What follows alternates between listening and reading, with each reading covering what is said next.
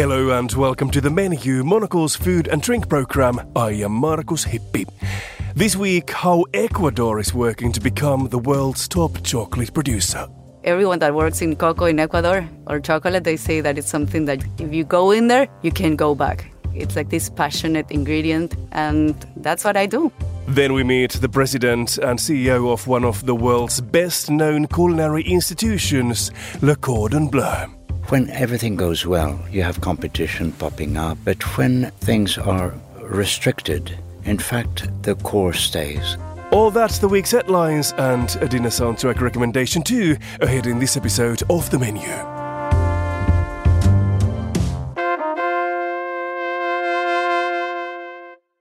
Ecuador has in recent years become a hub for small scale chocolate producers. The country has for long been one of the world's top cocoa producers, and these new entrepreneurs have taken the industry one step further, making their own chocolate instead of just exporting the raw product. Natalie Areco is an Ecuadorian chef who advises and trains farmers, exporters, and chefs in handling cocoa in the most sustainable way. And as an expert on one of the most iconic Ecuadorian exports, she has claimed nationwide fame herself. Natalie visited Midori House recently and spoke to Monocle's own Fernando Augusto Pacheco. Fernando started by asking how Natalie got involved with cocoa. I really think that it was my grandma. My grandma was addicted to chocolate. She used to smoke two packs of cigars a day and two bars of chocolate. So we used to share it, and we had this place where we hide the chocolate. It was only for the two of us. So I think that passion grew there. And my first chocolate class was when I was 12. And then, I don't know, I started studying hotel management. Then afterwards, food and beverage. But I always had this thing about chocolate and cocoa. Always, always. I had a boyfriend that was in that business too. But then I always did some courses. And maybe like 15 years ago, I decided that I wanted to be specialized in chocolate. Then I worked for a cocoa exporter. So I did different studies in the cocoa production, not only in the chocolate world. So I know everything from how to treat the trees, the different varieties, how to do the fermentation process, the drying process, why it tastes good or bad depending on how you do the post harvest. I don't know, it grows just into your soul. It's like everyone that works in cocoa in Ecuador or chocolate, they say that it's something that if you go in there, you can go back. It's like this passionate ingredient and that's what I do. I love it. And it's interesting. I think I've seen you say this before. Tasting chocolate is a bit like tasting wine as well, right? Because every year the taste can be a little bit different as well. Do you feel that this is happening in Ecuador, that people are more and more wanting to know more about the technology behind and how to cultivate. How do you see the progress of the chocolate industry in recent years? I think that a long time ago people didn't know anything about it. So it just did the fermentation was 7 days, they did it. And it was like something like the people from the lands, they were like, okay, if this works like this, we're going to do it every time like that. But right now, we know that wine, cheeses, beer, everything goes through a fermentation process. Same with the coffee. So in wines, as you know, it's standardized. Because of the diseases they had in Europe, they decided to stay with less varieties and to use them. They were the strongest ones to diseases. And what they do is that they induce the yeasts to make these wines. In Ecuador, well, in cocoa in general, we don't have that standardized. It's like the yeasts are from the environment. So the flavors are from the place that you are fermenting. So the flavors are very wild. So it's something so nice because there's a study in Trinidad that they took the same cocoa and they put it in three different places to ferment, and the flavors were different. So every plantation gives a different flavor. Also the variety, but it's a mixture of both. So I think that in Ecuador, it's becoming something that people are learning more about it so they can have more standardized flavors. But also, we don't introduce yeasts. So it depends on the, the climate. Sometimes you have more rain or less rain, so it changes a little bit of the flavor. That's why what we're doing right now is, I think in general, the chocolate in the world is understanding that it has to be the crop of the year and a small batch to see the different tastes of it, like in wine and other specialty foods. And one of the special things about the Ecuadorian cocoa as well is that it's floral, which I believe not many other places in the world have it, right? Yes, it's unique. We have this national variety. We have other varieties like CCN51 and the Azacha cocoa that it's from the Amazon. I love the Azacha because it has like this ginger flavor. CCN51 is more fruital, but you can work different flavors also with the fermentation. But the national has this amazing floral flavor that it's so unique. No one can have it in the world unless you have the national. They have tried to take the trees and the seeds from Ecuador and put them in Brazil or in different places, and it doesn't taste the same. It didn't work. It didn't work. They tried, but it didn't work. So it's not only the variety, it's the land. The land and the environment is like the terroir. You can't have it anywhere else. Ecuador has been a cocoa producing country for many, many, many years, more than 500 years. But it's never been a chocolate country. And right now, like 20 years ago, they started making chocolate. We have some candy chocolates that for kids and they have milk and flavors and stuff. But these high-end chocolates and chocolatiers, we have been working for the last 20 years. So it's just like a, a new thing.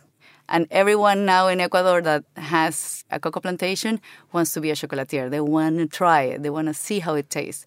Because when you dry the cocoa, you don't know how it tastes. You can have a little bit of the taste but then it goes through so many processes that you have, you want to see how it's going to taste this when it's a chocolate. So many people are experimenting that, and good things come out of it.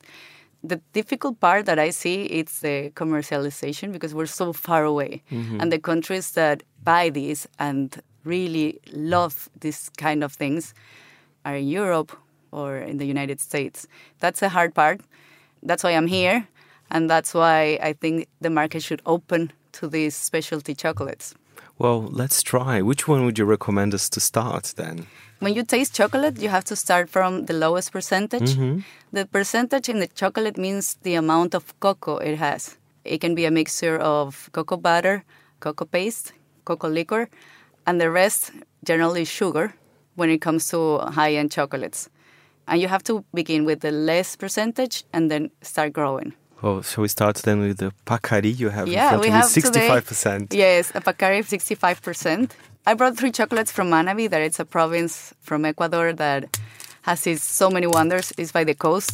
Is that the main place then yes, to make chocolate? Yes. Okay. And they have so many plantations. In Ecuador, there were two diseases in the early 1900s that killed a lot of the trees. But they had a lot of plantations that were preserved and they were I don't know like saved by God I think. And they have trees that are 120 years old. So there's these flavors that are so ancestral and people are trying to grow those plantations with the same original cocoa trees. So it's something very special. I want to try now.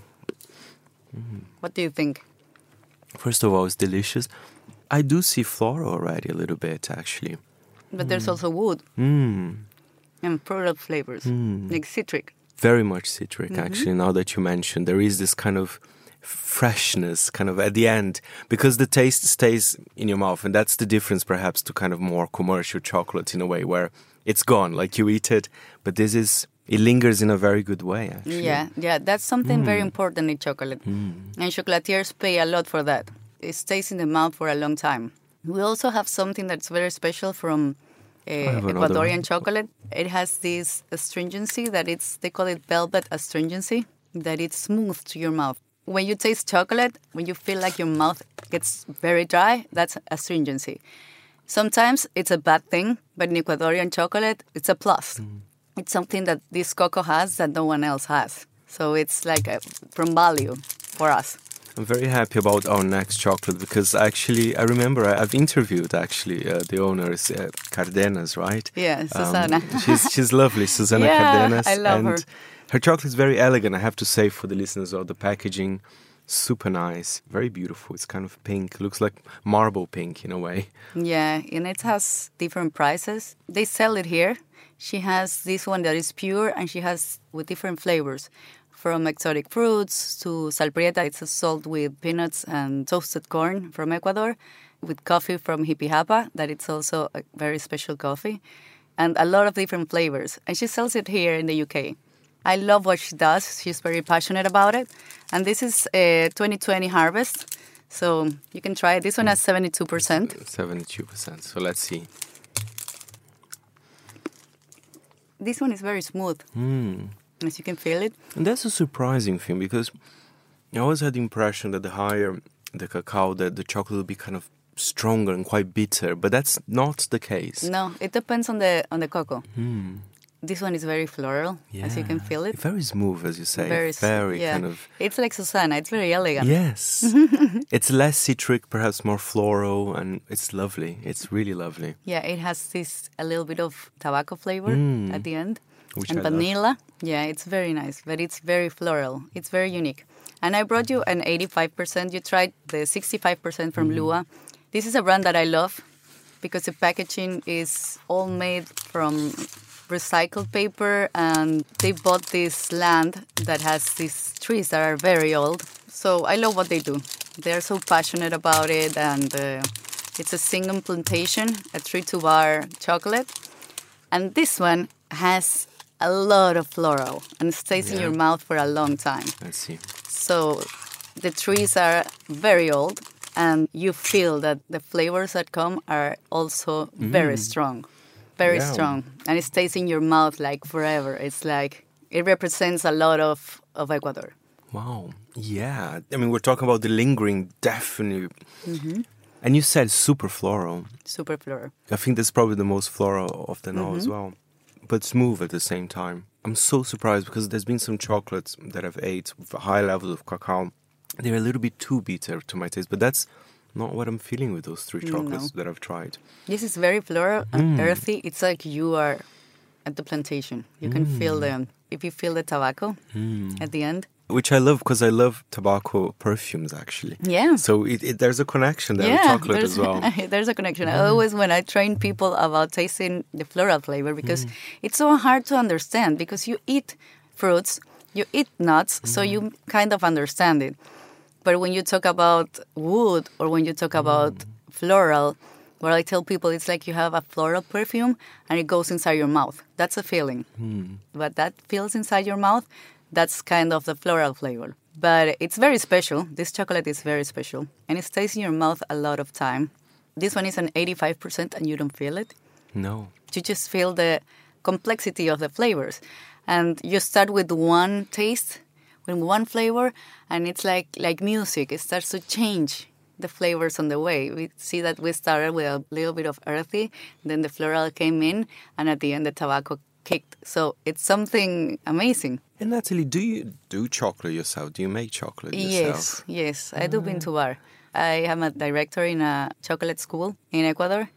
So you do everything there. You go to the plantations, understand about how to ferment and dry everything, and then we do bean to bar. And with that, we make chocolates. We paint the chocolates. We do sculptures. We make truffles out of them. So I work the whole line. I don't want to have a brand. I think what I want to do is help people understand maybe what they're doing wrong with the cocoa mm-hmm. because people don't really understand what influences that in the final flavor. So I prefer to educate people and to help them. Sometimes I taste chocolates and I tell them, okay, I think you should ferment it one day less. Let's try mm-hmm. this, or because it's over fermented, or stuff like that. So I prefer to do something like that because this is you make the chocolate and it's how to sell it and where to sell it. Maybe one day I decide to make my own brand, but it's not something that I have in mind. I love to teach and I love to help people. Natalie Areco there speaking to Monocle's Fernando Augusto Pacheco.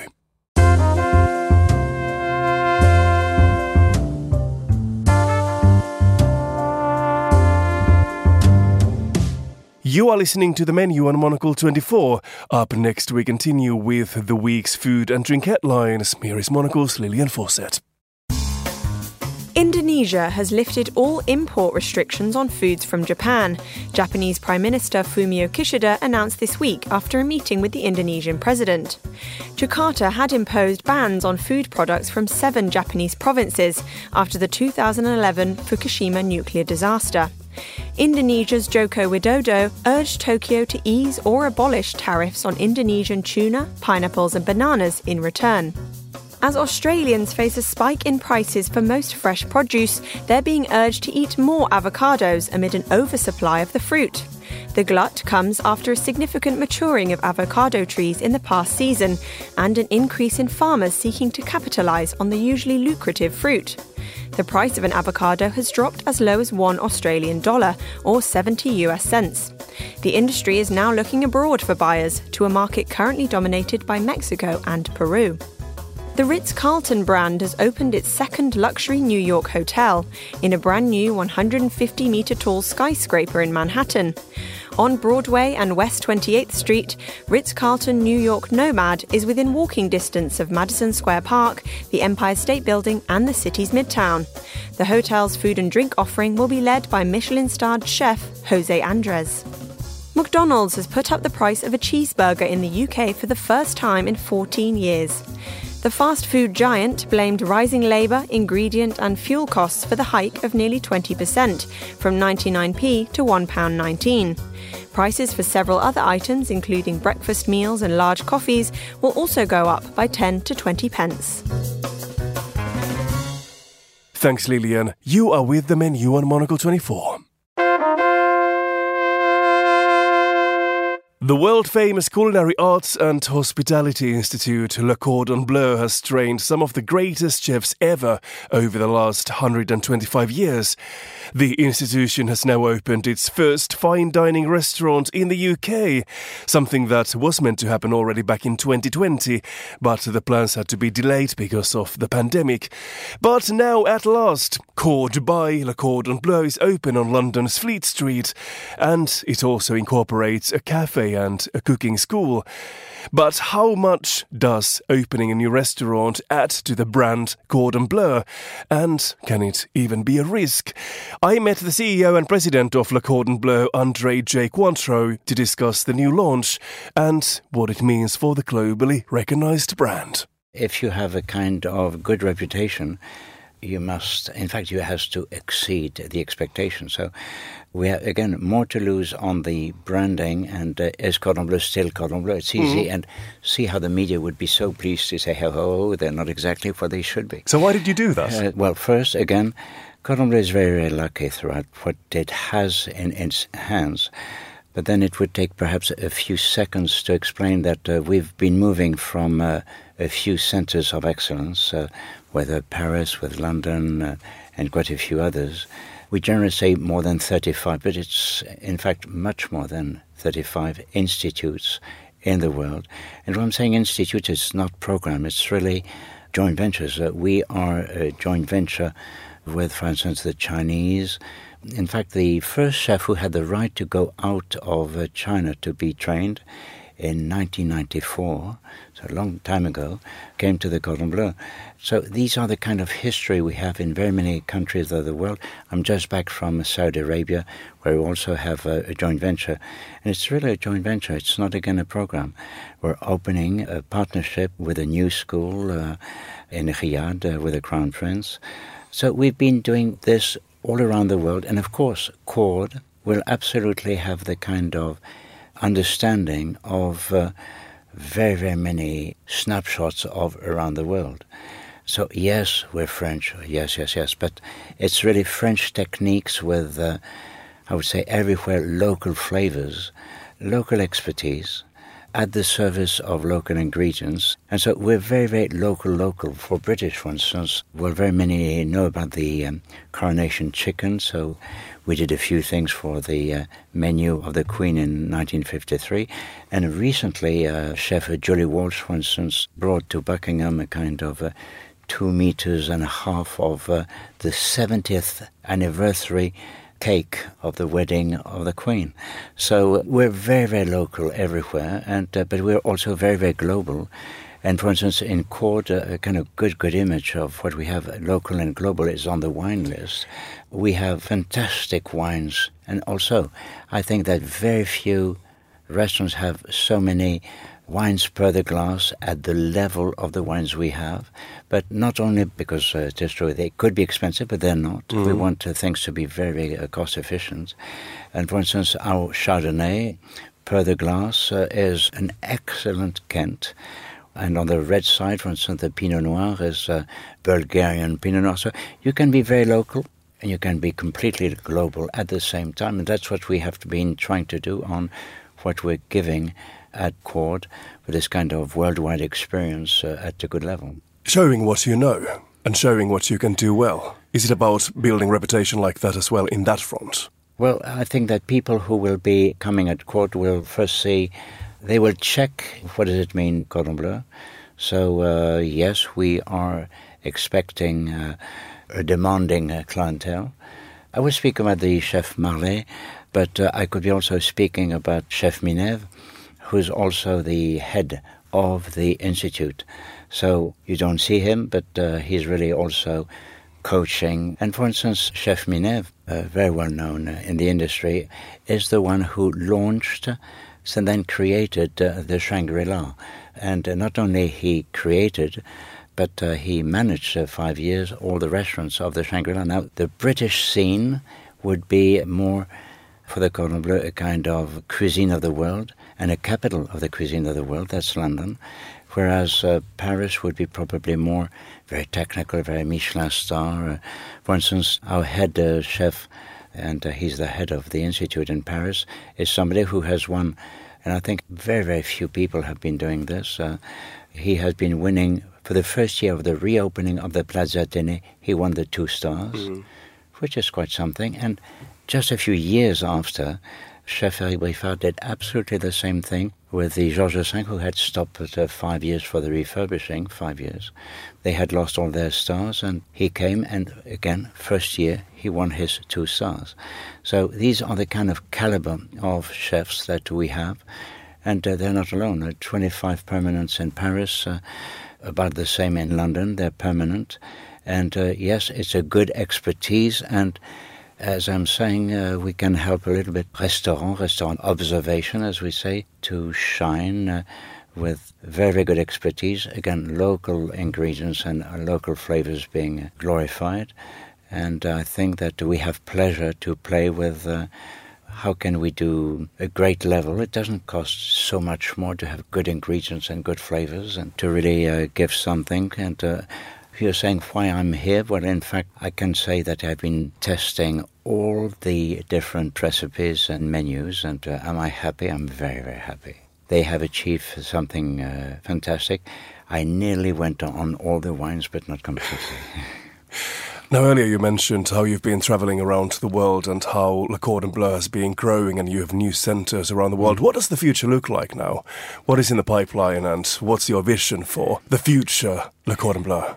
Well, first, let's face it, the two years have been very, very difficult years. So, uh, I won't say it was uh, not painful, it was very, very painful. And at my age, and I'm uh, an old man, a happy old man, by the way, but really it has been probably two years and a half, as you were saying, probably the, one of the most intense of my life. Every day is how is it going, and even if you're healthy and uh, you need blood in your body, now cash flow is your blood. So, so no, it was intense, and I hope to never go back to those kind of things again. Having said that, it also has been an incredible moment of opportunity, and uh, Cordon Bleu I would say right from the beginning. In fact, I was on the 17th of December 2019, I was in China.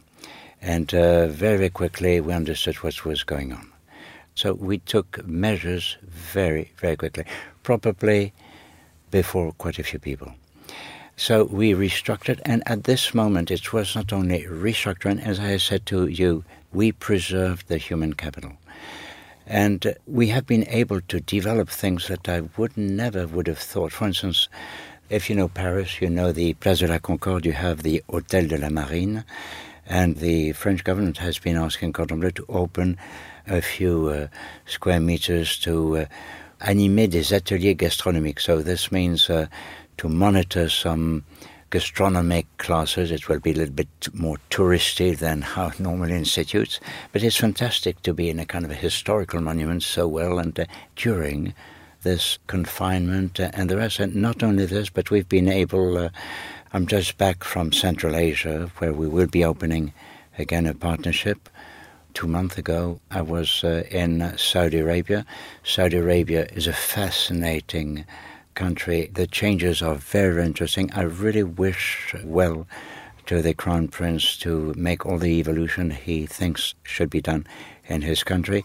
So, are we going to open a school in Riyadh? Uh, the answer is yes. So, mm-hmm even during those two years, I'm speaking about France, but much more, we're very, very strong in Latin America, where we've been strengthening. I think no country has been more suffering from COVID than Peru, but we have an institute and we have a, a university over there. And then COVID has been the opportunity for the best, in fact, to shine.